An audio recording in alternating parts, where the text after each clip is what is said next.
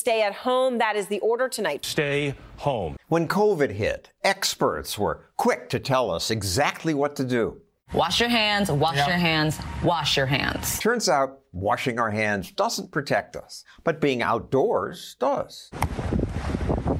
At the beginning of the pandemic, experts told us stay home, close schools, don't wear masks, do wear masks, disinfect countertops. How to clean and disinfect your home.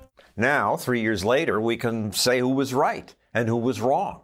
In Florida, the pandemic is raging. The media got a lot wrong. They repeatedly trashed Florida's governor for lifting lockdowns. Governor DeSantis is just acting irresponsibly. While praising New York's governor. Governor Cuomo is doing an amazing job. I'm wowed by what you did. The governor's brother gushed over New York's lockdowns and sneered at Florida's reopening. That's why states like Florida are in such dire straits.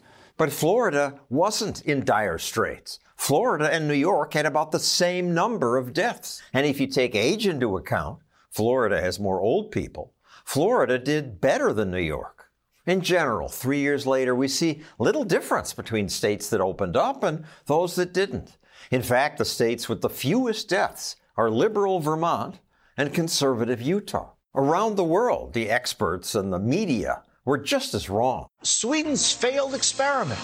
How their dangerous COVID gamble went wrong. Reporters trashed Sweden. Officials made the decision not to lock down, hoping it would lead to widespread immunity. But cases are surging. Cases were surging then, deaths too. But allowing people to develop immunity did pay off. Sweden ultimately did better than its neighbors. In fact, Sweden has had fewer excess deaths than most other countries, says the OECD. Did you hear about that from American media that trashed Sweden? I didn't think so. Excess deaths, say researchers, deaths above the pre COVID average. That's the best way to compare countries' COVID experience. It's because some countries undercount COVID. A huge gap between reported deaths and COVID deaths. India reported fewer than a million deaths, but there were probably many more because there were 5 million excess deaths in India. Former Soviet countries undercounted too. The dictator of Belarus played hockey and said his country was COVID free.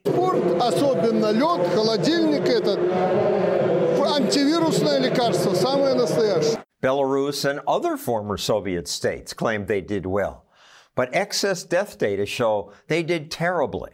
Maxim Lott maps this data and posts it at the website Maximum Truth. His COVID fudge factor reveals the communist culture of hiding the truth is alive and well. Here's the excess death data for the whole world. The dark shaded countries like Russia, Bulgaria, and Peru did worst. Countries in gray mean there wasn't enough reliable data.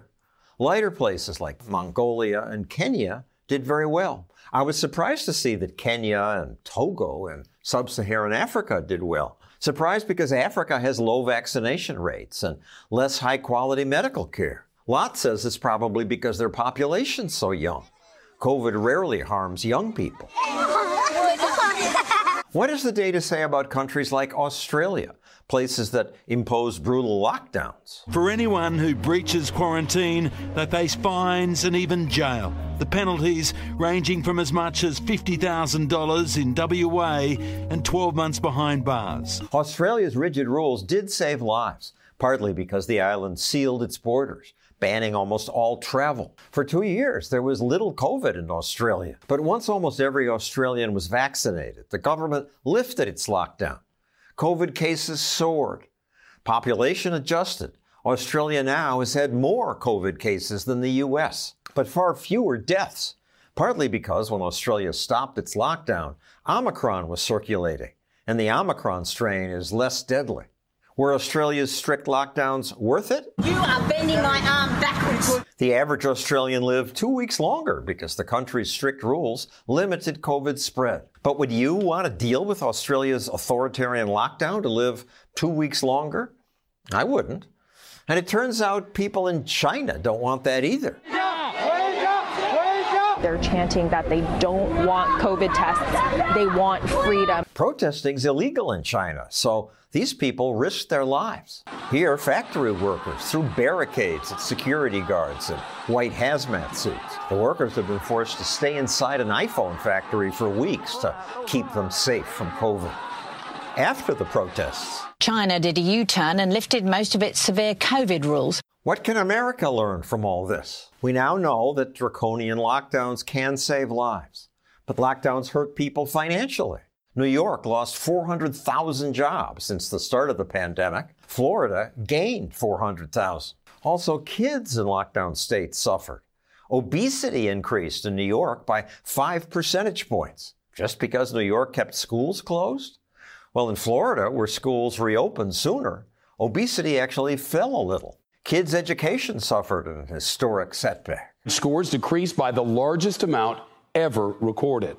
In Sweden, which never closed its primary schools, kids suffered no learning loss. I get that we know more now. Three years ago, terrified politicians just wanted to do something. But next pandemic, I wish they'd be a little humble, except that they don't know everything. All of us have different values about safety versus freedom. Life's better when we individuals get to make our own decisions.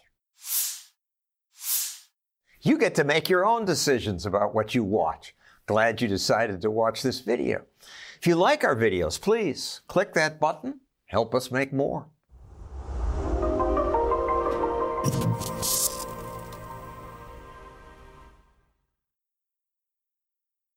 Disaster in Puerto Rico. Storm after storm. Puerto Rico desperately needs supplies. Over 60% of the island is still without power. After Hurricane Fiona, Puerto Rico needed fuel. Yet, right offshore, within sight of land, was this tanker carrying a full load of fuel. But the U.S. government forbade it to come ashore. For days, it just sat here while people suffered. Long lines for diesel, long lines for gasoline. Why didn't they let the ship deliver its fuel? Because of a stupid law with a stupid name, the Jones Act. It restricts domestic shipping to vessels that are U.S. built and U.S. crewed. Because this ship was registered in the Marshall Islands, it wasn't allowed to bring its fuel ashore. Your rules really hurt people. They don't. What the Jones Act does is ensure reliable, dedicated service. Jennifer Carpenter speaks for the American Maritime Partnership. They represent ship owners, builders, and labor unions. They demand that the government forbid these efficient foreign ships from competing with American ships. And politicians obey. My strong support for the Jones Act. When the Jones Act strangles places, reporters often ask, Why not lift the Jones Act? And even tough guy politicians hesitate. But we have a lot of shippers and a lot of people and a lot of uh, people that work in the shipping industry that don't want the Jones Act lifted. So basically, you're giving money to politicians and they ban your competition. The Jones Act is a time tested American security law. So we are not at the mercy of foreign powers, foreign vessels, foreign mariners. We use foreign mariners and foreign vessels every day. Cato Institute trade specialist Scott Lincicome points out that foreign vessels travel to America all the time. Here they are one recent day, crowding into New York Harbor. It is only in shipping between American ports that we don't allow for those vessels. Think about that. Foreign ships can deliver from China to America, Russia to America, but not from Seattle to Alaska, Los Angeles to Hawaii, Miami to Puerto Rico. That's illegal? I asked the lobbyists why couldn't desperate Puerto Ricans get this fuel, which was right offshore? There was a U.S. flag ship en route to Puerto Rico. But the U.S. ship wasn't there yet. Carpenter mocks the foreign competitor who got there first. Foreign oil trader that thought they could make a quick buck by using a foreign ship instead. There was no shortage of fuel on Puerto Rico. But there was. There is a fuel shortage that is keeping most generators from helping. Puerto Rico's governor begged the Biden administration to waive the Jones Act, and the bureaucrats finally did. The Biden administration has moved to allow a non U.S. flagged ship to transport fuel to Puerto Rico. When not blocking needed supplies, the main thing the Jones Act does is make Americans pay more for things. The Jones Act cost the average Hawaii family about $1,800 a year. Did banning foreigners at least do good things for America's shipbuilding industry? No. America to build the largest fleet of cargo ships ever to sail the seven seas. 50 years ago, America built about 18 ships every year. Last year, just one. America's fleet once had 250 ships, now 90. There were once more than 400 American shipyards. 300 are now gone. Because of your monopoly, American shipyards keep closing. They don't have any competition, so they don't improve. Competition within our industry and with other modes of transportation is vigorous. It is dog eat dog. No, it's not, because the best dogs are banned. The US government is not subsidizing US shipyards in the way that many of our strategic competitors and allies are doing. Okay, that's true. And it's good that America gives out fewer subsidies. But foreign subsidies are only a small part of why American ships are so much more expensive four to five times more expensive to build a ship in the United States than to do so in a place like Japan or Korea or in our NATO ally countries. The difference really is decades and decades of being protected from competition, simply not having to innovate. No American shipyard builds ships like this that hold natural gas because of the Jones Act. That's a big problem. New England is facing its highest energy costs in more than 25 years. This New England governor knows what to blame. The Jones Act, this antiquated 100 year old uh, union driven policy. So does this energy company president who wants to buy natural gas. That's down in the Gulf that we could access if we could get relief from the Jones Act. He wants the gas. He can't get gas for the winter. Why didn't you enter into long term contracts to ensure a reliable supply of gas or whatever fuel you needed to run your plants. Your planning is not a Jones Act problem, it's a planning problem. I did bad planning. Why can't I use the South Korean ship? A Jones Act waiver is not the way to address poor planning. Thanks to people like her, Today, waivers are even more restricted. You give politicians money not to grant waivers. Hold up. All right, let's let's unpack this. Frankly, you know, waivers should be safe, legal, and rare. What we too often see is somebody's trying to make a quick buck. There's no national defense need. There's no shortage of product. It's, hey, I could save some money. But saving money is good for consumers. It's good for everyone except America's shipping monopoly. They don't want competition. Of course, most industries don't. Don't sell the tough American short. American car makers didn't want competition. They worried as foreign cars won American consumers. It's no secret a lot of people believe American cars aren't built as well as Japanese or European cars. Because American automakers were forced to compete with Volkswagen, Honda, Toyota, they stepped up their game. No one can say our cars don't stack up. Just like foreign competition improved American automobiles, foreign competition would do the same for American made ships. He's right. Competition works. The Jones Act should die. We'd all be better off if America's shipping industry had to compete. I can't believe this stupid Jones Act, yet that's how much of our government works. Established industries manipulate politicians to get special deals for themselves at the average person's expense. We'll keep reporting on that here wherever we see it. Uh, if you run across any video that really tells that story, please go to johnstossel.com and send it to us.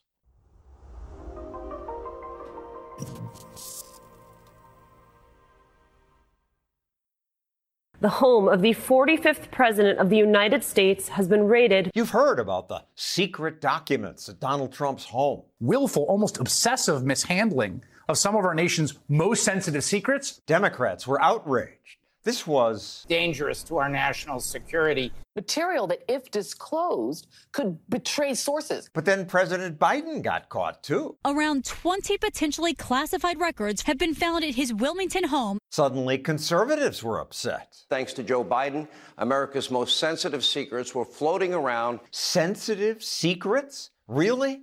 When the media proclaim this is a national security crisis. That's media hysteria. The truth is, the word classified these days means little. Government classifies three things every second. A lot of top secrets are nothing of the kind. Historian Matthew Connelly spent years researching government secrets.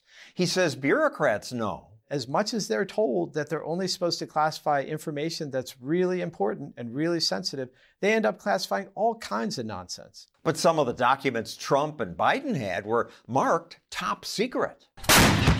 Top secret could include nuclear codes and troop movements, but many aren't sensitive at all. Anything that might embarrass me, top secret. Even like telling a friend, let's go have coffee, they'll end up classifying that email as top secret. For years, government even classified how much peanut butter the army bought. Then there's this. We can't afford to have the Russians leading the field in the paranormal. Our military also classified research it did with psychics. You will be a psychic weapon. Hollywood turned it into this silly movie. Could soldiers kill goats by staring at them?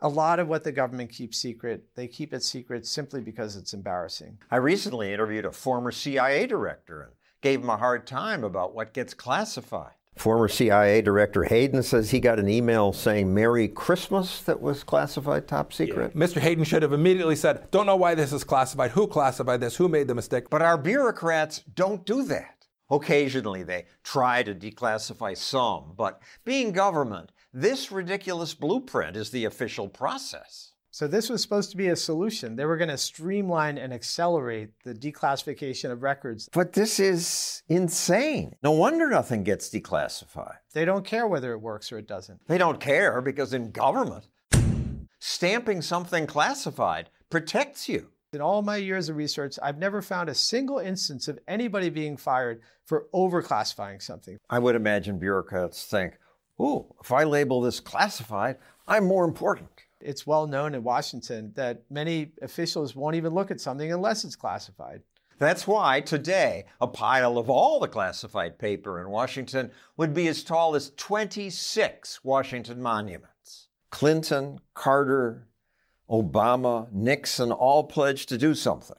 Not in one case did they actually manage to reduce the rate at which our government was creating secrets. In fact, the amount of secrecy only increased and accelerated. Which brings us back to today's news. Senior officials are the ones who end up treating these secrets like it's their personal property. It's not just Trump and Biden, of course. Classified documents were discovered at the home of former Vice President Mike Pence. Before that, Presidential candidate Hillary Clinton sent at least four personal emails containing classified information. Former CIA Director Petraeus gave hundreds of documents to his mistress. Also, some of Biden's documents were labeled personal. I'd like to know who thought that this was his personal property. They should give me immediately back everything that they've taken from me because it's mine. These are our property. These records are our history. Ordinary people who take records home often go to jail. The little people. Bet that won't happen to Biden or Trump. But the problem is bigger than who gets punished. The real threat is that as piles of uselessly classified documents grow, they make genuine secrets harder to keep. It's good we kept the enemy from knowing where the D Day landing was going to be. Frontal assault on an entrenched enemy. In fact, that was the first top secret, the D Day landing. The second one was the atomic bomb. And I think every American can understand we have to keep secrets. Classifying things can keep us safe. Overclassifying makes us less safe. When we create tens of millions of new secrets every year, it's impossible to identify and protect the things that really do have to be protected. We don't keep secrets here at Stossel TV. We share our videos with you. And uh, make sure you get the next ones. Please subscribe and hit the notification bell.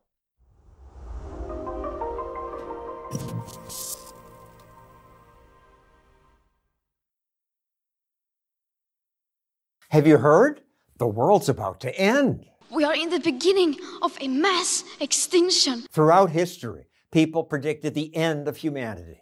This month, 60 Minutes was on the case. You seem to be saying that humanity is not sustainable. No, humanity is not sustainable. Bizarrely, they featured this man who has always predicted doom. We are very close to a famine disaster in the United States. Why would they treat him like an expert? Paul Ehrlich may have lived long enough to see some of his dire prophecies come true. But his dire prophecies, again and again, turn out to be wrong. In the next 15 years, the end will come. And by the end, I mean an utter breakdown of the capacity of the planet to support humanity.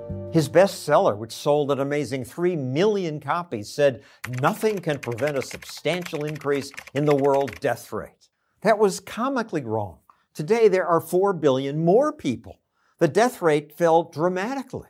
Too many people, too much consumption 60 Minutes did mention that Ehrlich was wrong about widespread starvation, but they take him seriously, never mentioning his other ridiculous predictions, like his claim that by the year 2000, England will not exist because of climate change.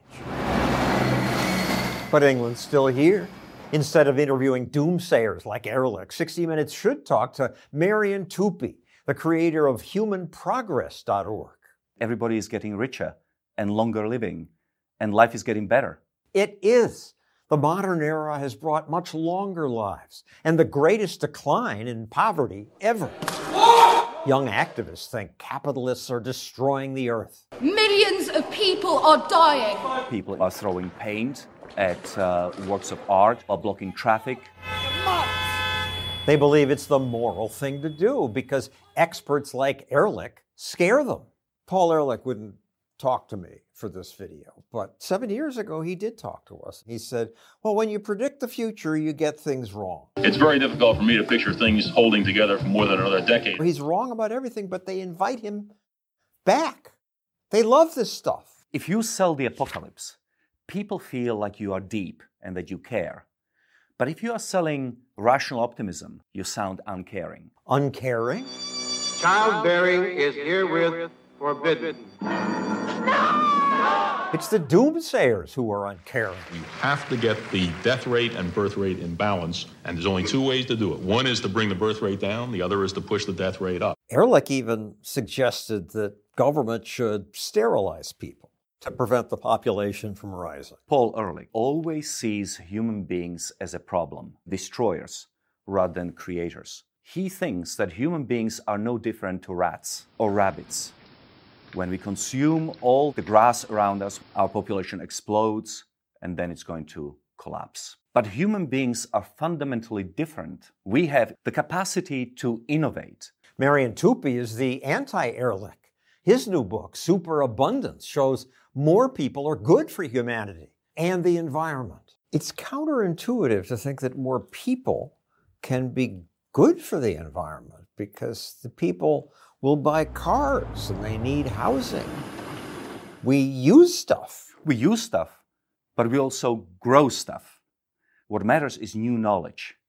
Think about something as simple as sand. When we started melting down sand to create glass, we used the first glass for glass beads or jars.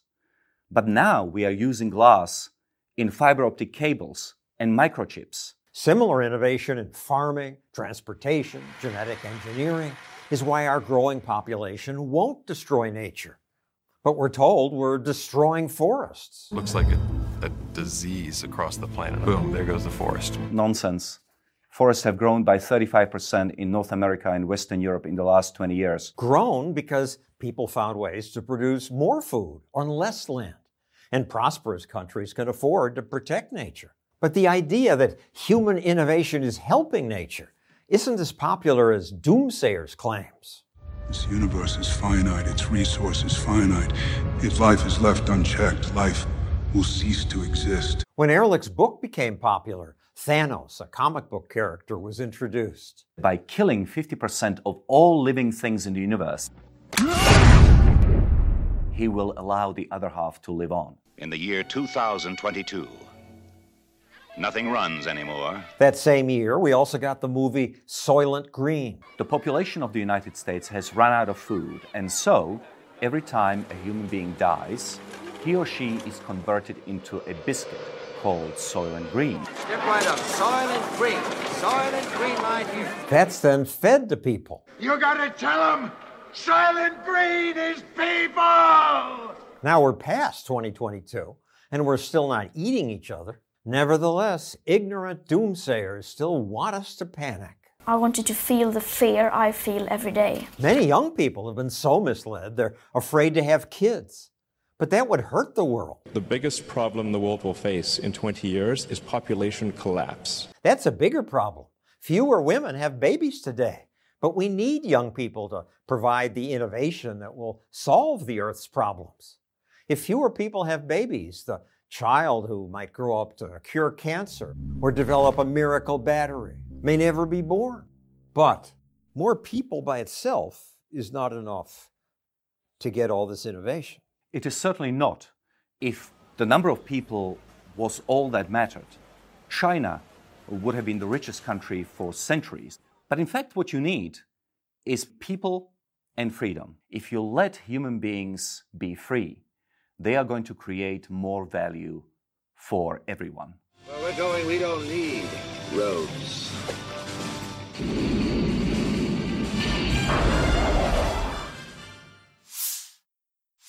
I hope you like this video. If you want to help us create more value, please click that button.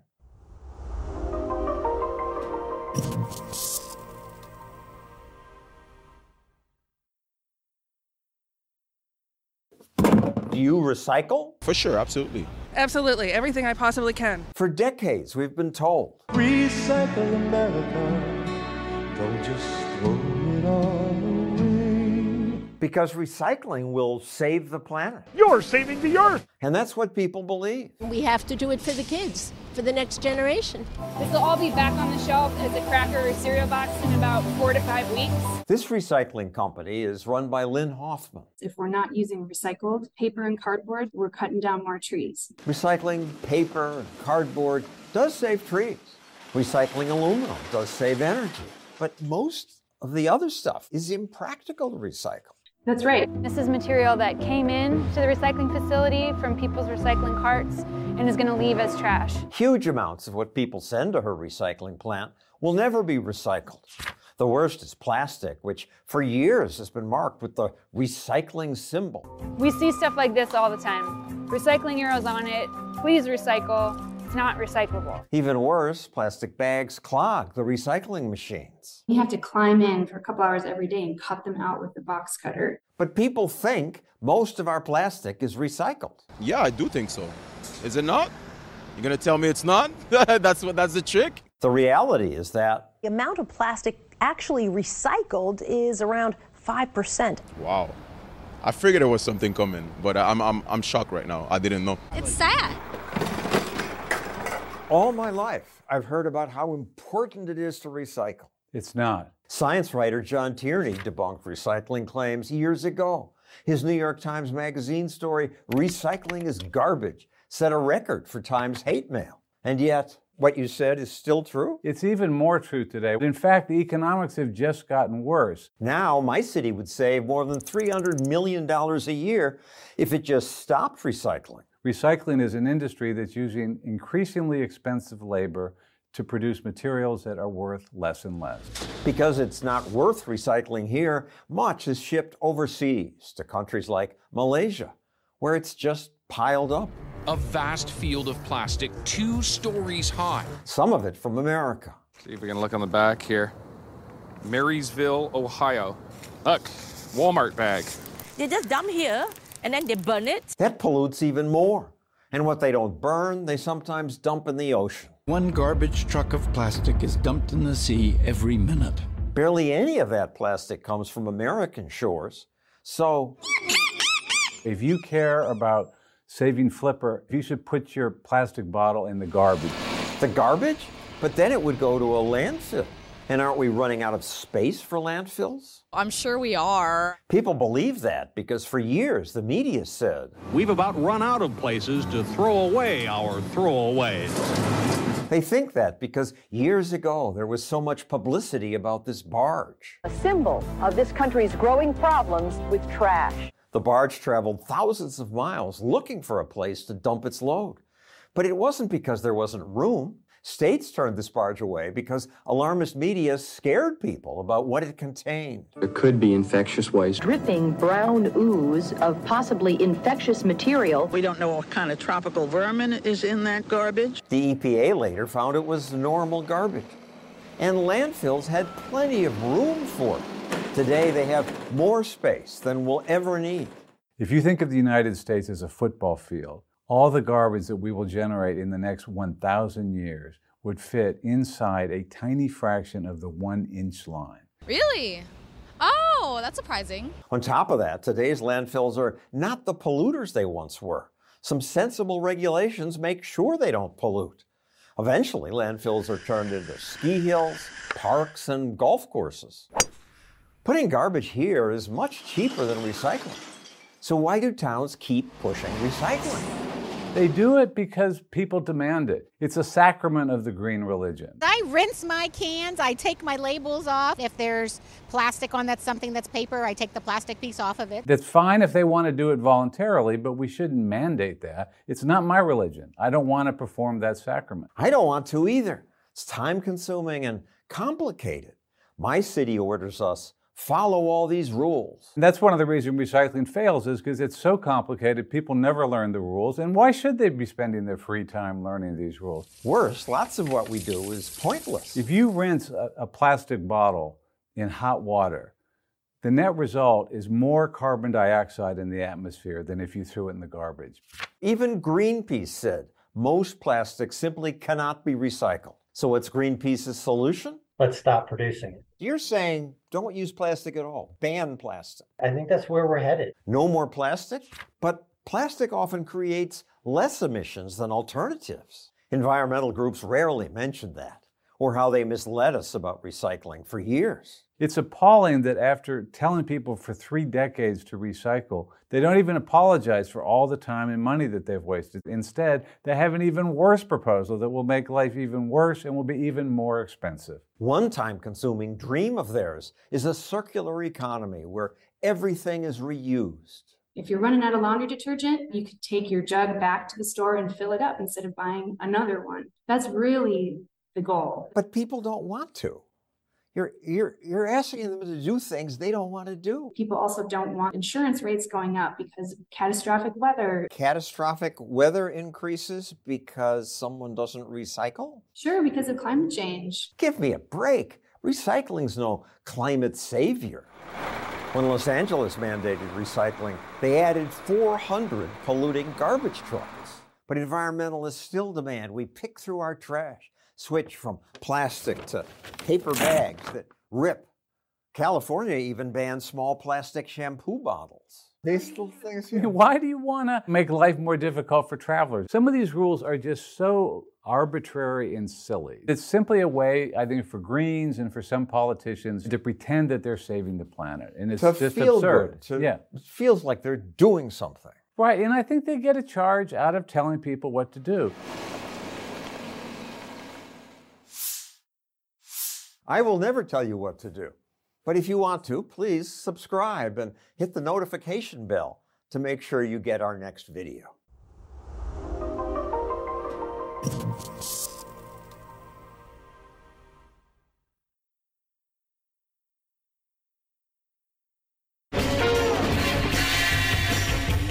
Comic book superheroes. It's Superman! Superman, Batman, Spider Man.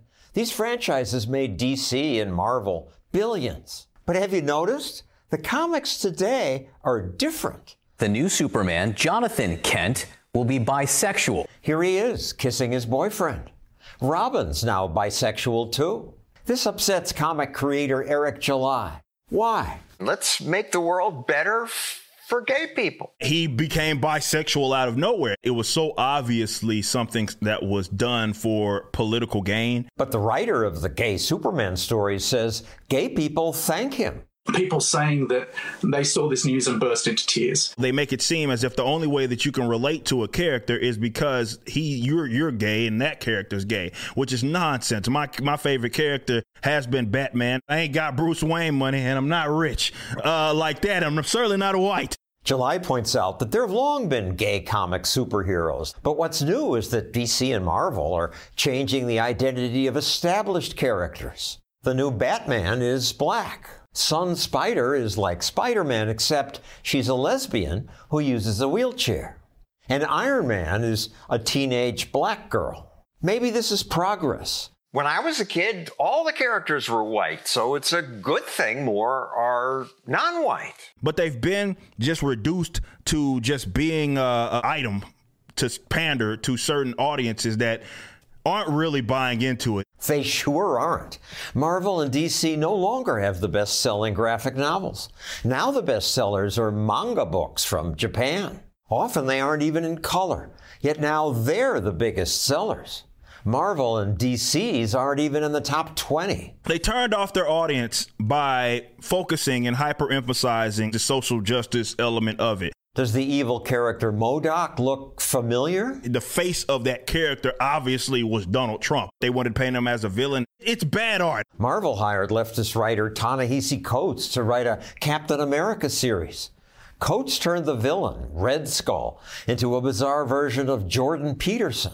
The comic promotes equality now. Stop hate now that's a good thing. When you have to tell your audience by, let's say, a character holding a sign during some protest, that certainly tells me you're not that creative. But protesting is what superheroes do now. Here's Superman's son leading a strike for the climate. They're a vehicle for these advocates of social justice. Brought to us by capitalists. These people aren't stupid, I assume. I thought that capitalism would be a brake on the silliest of the woke world. But in this case, they're just sabotaging their own projects. It's basically mainstream modern, let's, let's say leftism. When people are like, would you please get your politics out of my comic books? This comic writer mocks her critics. Captain America is a social justice warrior.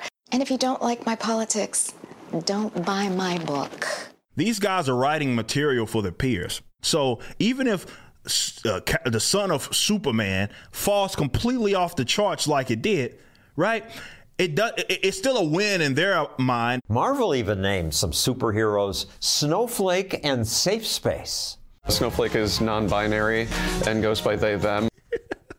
okay, that's fine. It is. Uh, I guess you could make the argument, but the fact that they was he was leading with that, I think, was the problem. She's a group home and foster kid who is volunteering at a uh, senior center. Fan reaction to this preview video was horrendous.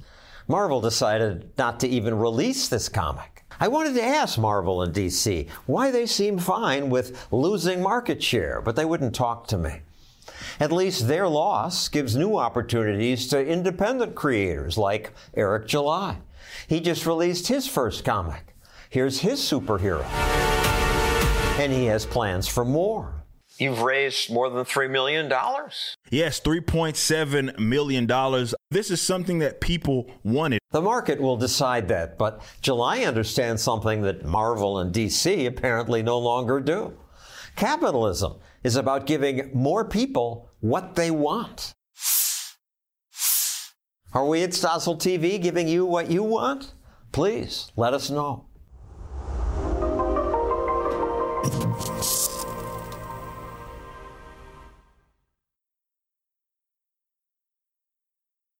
Do you remember the Shirley Sherrod scandal? Ms. Sherrod must resign immediately. The federal government cannot have skin color deciding any assistance. A video of Sherrod suggested that the Department of Agriculture loan officer refused to help a farmer because he was white. Sherrod then quit. This is a Fox News alert. An Obama administration official resigned just a short time ago. What then? We now know that video was edited to take what she said and twist it. I owe Ms. Sherrod an apology. But lost in the hype about Shirley Sherrod was a much bigger story, one that's eating billions of your tax dollars. What do we want? Justice! When do we want it? Now! These protesters brought tractors and horses to Washington, claiming that the Agriculture Department loan officers did the opposite of what Sherrod was falsely accused of. They favored whites. This lawyer claims the department is racist. If John Stossel goes back to wherever you might have grown up and you decide to farm and you go in to get a loan, you're going to do pretty well. You're a white man. But if you sent in a neighbor of yours who happened to be a black man to your local county committee, you're not going to do well. Because they're all racist? Pretty much. So he sued the government on behalf of black farmers. The government issued a groveling apology. We are requiring full civil rights training for all of our employees, starting from me down. And the United States agreed to pay $50,000 to any black farmer who could show that the department discriminated against him. People in Congress said things like They need to start writing checks today. The government is writing billions in checks. But farmer Jimmy Dismuke says it's a scam because lawyers told people anyone can qualify for $50,000. People say, well, how do I qualify? And then they started talking about the potted plants. And they said, if you had a potted plant, you can be a, you're a farmer. And if you have a yard and you fertilize, you're a farmer. Dismuke showed us a list of people who got money. This one is not a farmer. This one's not a farmer. And then you go on and on on these pages. This one, this one, this one, this one, this one. Not farmers. We called and left messages for the people on the list, but no one responded. Dismuke was discriminated against, and he collected $50,000. But then he noticed what he calls the fraud. Since the government had few records, it settled the lawsuit by agreeing to write checks to people who just said they'd attempted to farm. And attempted to farm could mean anything. You know, you know, my, my little three-year-old grandson could have attempted. How could you lose? There's no way you could lose. Othello Cross. Jimmy once hired this lawyer, yes, Othello Cross, okay. who's made money by filing thousands of $50,000 claims. This is the termination agreement. Cross says he only learned about the uh, fraud after the claims uh, were paid. People would come up to him and say, mm-hmm. Lawyer, you know, John never farmed in his life. His daddy never farmed. When I went back and looked at it, it was true. Mm-hmm. And so more than a billion dollars was given out to about 15,000 farmers and attempted farmers. So many claimed they were farmers that recently Congress approved another billion dollars plus for more claimants. This farmer, who didn't want to appear on camera, showed us a building where many people who said they attempted to farm filled out claims. They wasn't really farmers, but Perry, Al Perry made it possible for them to be eligible by coming in and saying if you attempted to farm, that you are eligible. Al Pires, he's that lawyer who won the big settlement. How many farmers have you helped file claims? Oh gosh, thousands, thousands and thousands. How do you know they're farmers? Well, this, they fill out the forms, and we, we, we hope that they're telling the truth. So you don't think this is just an opportunity to freeload, to cheat? Although there are some uh, people who cheat, most people are very honest. Most people are very, very honest. They're afraid to cheat if they're filling out a federal form. It's not quite what you think. But given America's culture of entitlement, some don't even view getting checks as cheating. They say all black people deserve reparations. If you are an African American, you do $50,000 because your roots are in farming. Your folk have already been cheated. You're just collecting what your grandparents didn't have the opportunity to. After all, says the lawyer, the government is racist. He says the USDA is stacked against minorities, stacked against blacks, stacked against women, Native Americans, it's stacked against everybody but white men. Is there any minority that wasn't discriminated against? Not to my knowledge. So now he's filed lawsuits for all those groups, including the women. In 1978, women owned just 5% of all farms. By 97, the number was up to 8%. Maybe you should sue for men. Uh, for what? For white men? Yeah. White, white men don't need any help. How much money will you get? We, we, we were paid very modestly. $10 million? Um, year around there. It was very, it was very low. And there were, low? I, I don't think 10 million is low. And Othello Cross says the total lawyers take was much more. somewhere between 40 and 50 million. I believe the lawyers made out real well, and uh, I think they was the winners in the whole lawsuit.